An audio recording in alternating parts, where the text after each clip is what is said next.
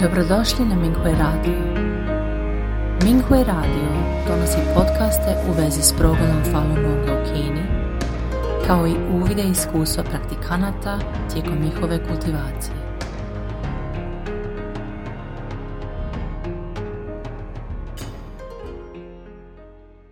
Slijedi članak kojeg je napisao Yuetian Feiyun pod naslovom Svakodnevna osoba se budi.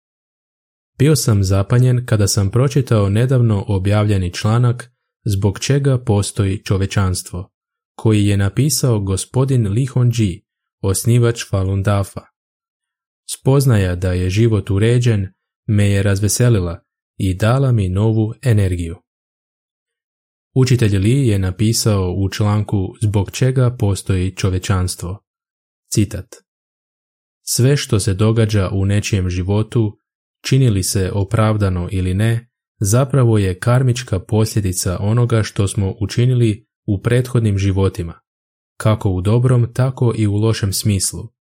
Količina blagoslova i vrline akumuliranih u prošlim životima određuju količinu sreće u ovom ili sljedećem životu. Ako netko sakupi mnogo blagoslova i vrline, to se u sljedećem životu može zamijeniti za visok položaj i dobru plaću ili za razne vrste bogatstva i sreće. To također uključuje i da li netko ima sretnu obitelj, kakvu će djecu dobiti i tako dalje. To je osnovni razlog zašto su neki ljudi bogati, a neki siromašni i zašto neki zauzimaju visoke položaje, a drugi su beskućnici. To nije kao demonska retorika egalitarizma koju propagira zla komunistička partija.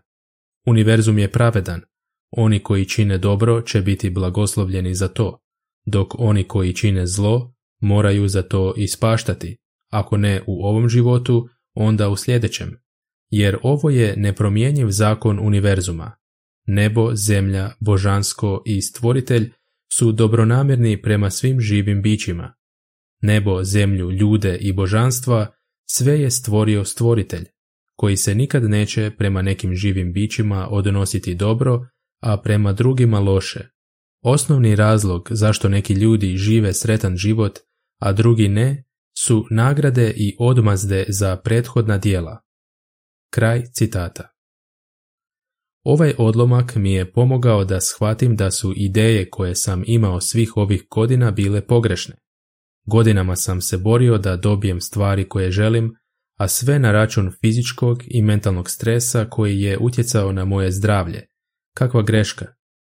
Čitajući ponovo članak, naučio sam što su božansko carstvo i tri područja. Shvatio sam da božansko postoji i da je svijet stvoren od strane božanskog. Pitanja koja su me mučila desetljećima su riješena. Božanski svijet zaista postoji izvan naše fizičke dimenzije i mnogo je bolje mjesto od onoga gdje sada živimo. U tekstu je rečeno da svemir nije čist i da se suočava sa uništenjem, te da božansko spašava ljude.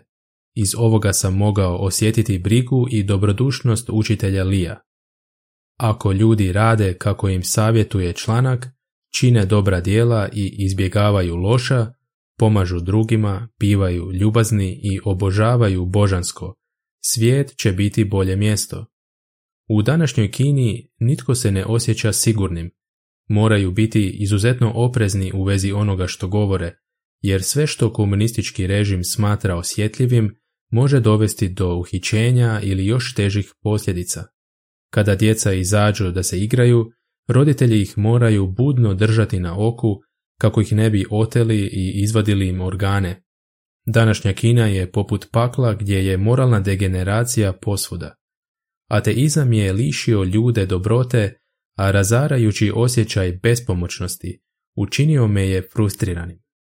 Zašto sam rođen na tako jadnom mjestu?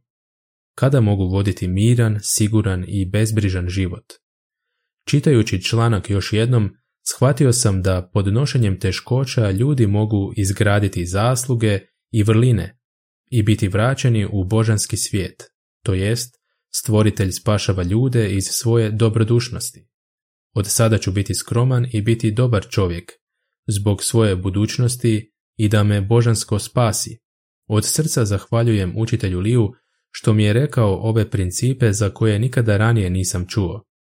Zbog neznanja sam sve dublje i dublje padao u močvaru zbog karme, ali sada činim prvi korak iz mora patnje.